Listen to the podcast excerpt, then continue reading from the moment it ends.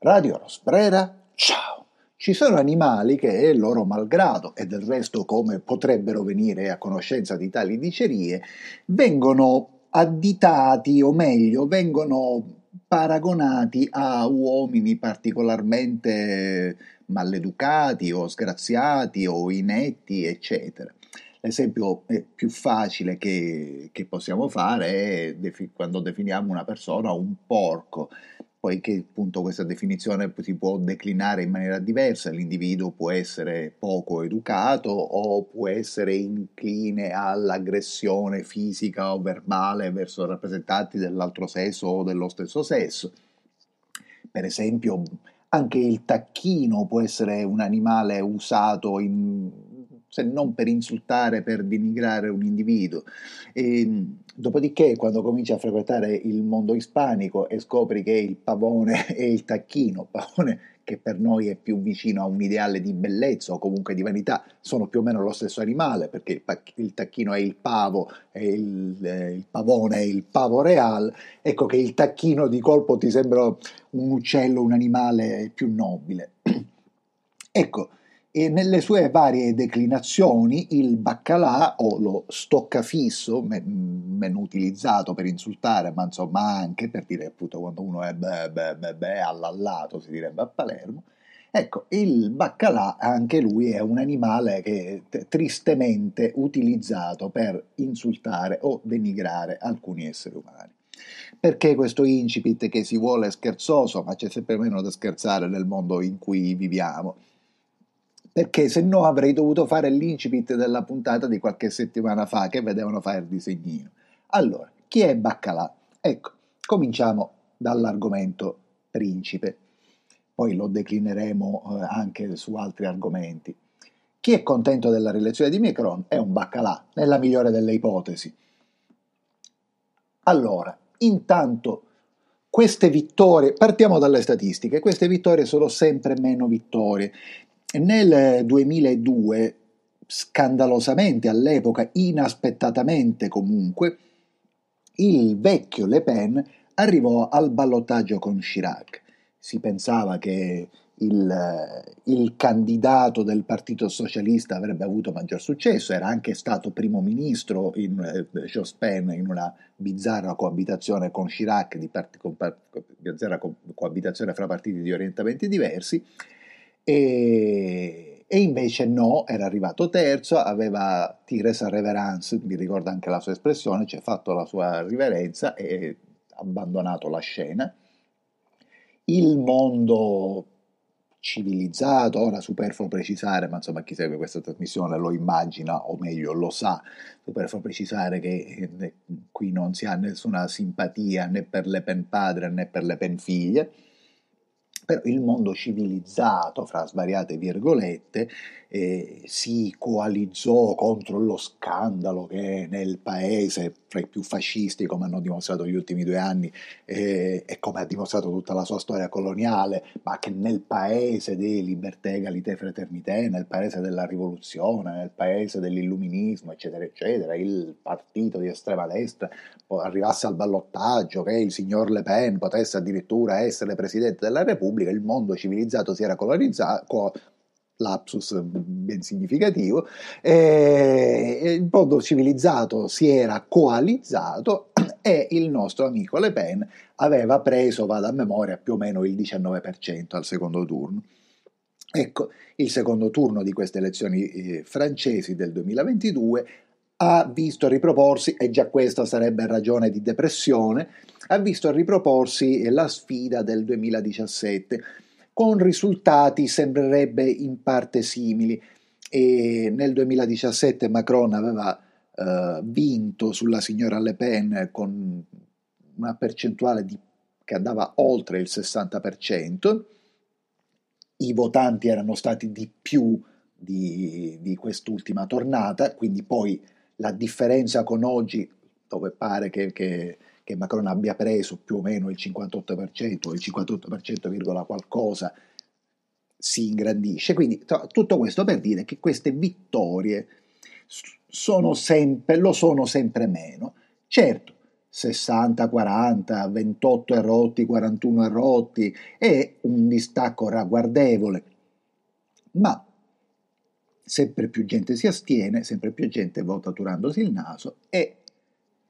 io non so cosa avrei fatto se fossi stato cittadino francese o se avessi avuto diritto di votare in Francia. So, so, so, senza dubbio che non voterei mai per Macron, cioè non voterei mai per partiti che rappresentano il potere finanziarizzato.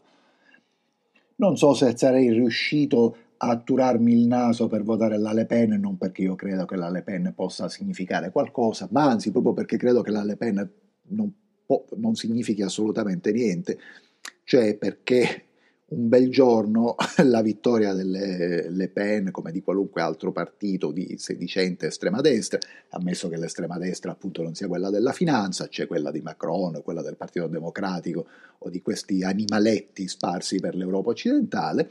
e il giorno in cui vincerà una Le Pen, ma no perché ci saranno le guerre civili molto prima, si scoprirà o si sarebbe scoperto il giorno in cui avesse vinto che alla fine non cambiava niente, che tutti i, i proclami di facciata si discioglievano in una intima corruzione, quell'intima corruzione della quale più volte abbiamo parlato in questa trasmissione, eh, che, che, non ha necessariamente a che vedere col denaro, ma ma riguarda l'entrare dentro un sistema, crogiolarsi dentro quel sistema, poter essere ricattato probabilmente, poter trarre dei vantaggi personali o più o meno personali, o, o anche magari per il partito, ma insomma, questo è. E quindi chi è contento di questo? No, il, il governo, perché, perché, di questo si, si, può parlare, governo nel senso deleterio dell'espressione, il regime, come si dice con più leggerezza in francese, il regime di Macron o di chi per lui, perché poi ci sono sempre i chi per loro, il regime di Macron è stato una merda. E chi possa pensare che ci sia qualcosa di peggio, che non sia appunto la guerra civile, non so che, non so che realtà vede per cui c'è, c'è, molto poco da essere contenti e chi è contento è un baccalà, chi è contento gli devono fare disegnino per fargli capire come vanno le cose. Ma del resto in questi giorni, sull'argomento ancora più di moda, fuori dalla Francia ovviamente, abbiamo più volte sentito parlare di questo battaglione Azov, credo cada all'accento, asserragliato nelle acciaierie di Mariupol asserragliato nelle acciaierie di Mariupol insieme a un numero non precisato di civili. Ora, attenzione, questa città di Mariupol è bombardata da diverse settimane. La maggior parte dei civili ha già deciso di cambiare aria, alcuni sono rimasti per ragioni chiaramente insindacabili, ma chi è rimasto perché dovrebbe rifugiarsi nell'acciaieria dove c'è il battaglione di militari più invasati? Beh, che vedevano fare disegnino per capire che sono degli scudi umani obbligati a stare lì? Eh sì, se, non, se, vi devono fare il disegnino, forse dovrete imparare a interpretare gli articoli sui giornali, i servizi dei telegiornali. Qui nessuno più o meno ve lo dirà, o qualcuno forse sì, ma negli organi di stampa ufficiali no, ma che vedevano fare disegnino, che sono scudi umani, ma che io rimango in quella città per proteggere casa mia ripeto, scelta insindacabile che non sappiamo se avremmo fatto, eccetera,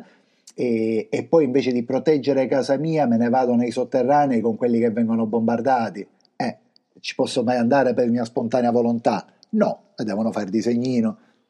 E a proposito dei disegnini, o meglio, a proposito di baccalà, ma insomma, che cos'è questa famigerata, più che mai famigerata, orripilante istituzione chiamata Unione Europea? Se non una enorme spiaggia, poiché insomma, sì, ci sono aree dell'Europa molto lontane dal mare, ma alla fine per la sua forma rispetto ad altri continenti, eh, niente in Europa è veramente così lontano dal mare, quindi si può vedere l'Europa come una sorta di penisola che si protende dall'Asia. E, che cos'è questa landa di terra dell'Europa se non appunto una spiaggia con baccalà che si diba, merluzzi che si dibattono agonizzando? c'è chi si stupisce vedendo, ascoltando i telegiornali e scoprendo che la Turchia, dopo la Cina, dopo questo, dopo quell'altro, eccetera, si offre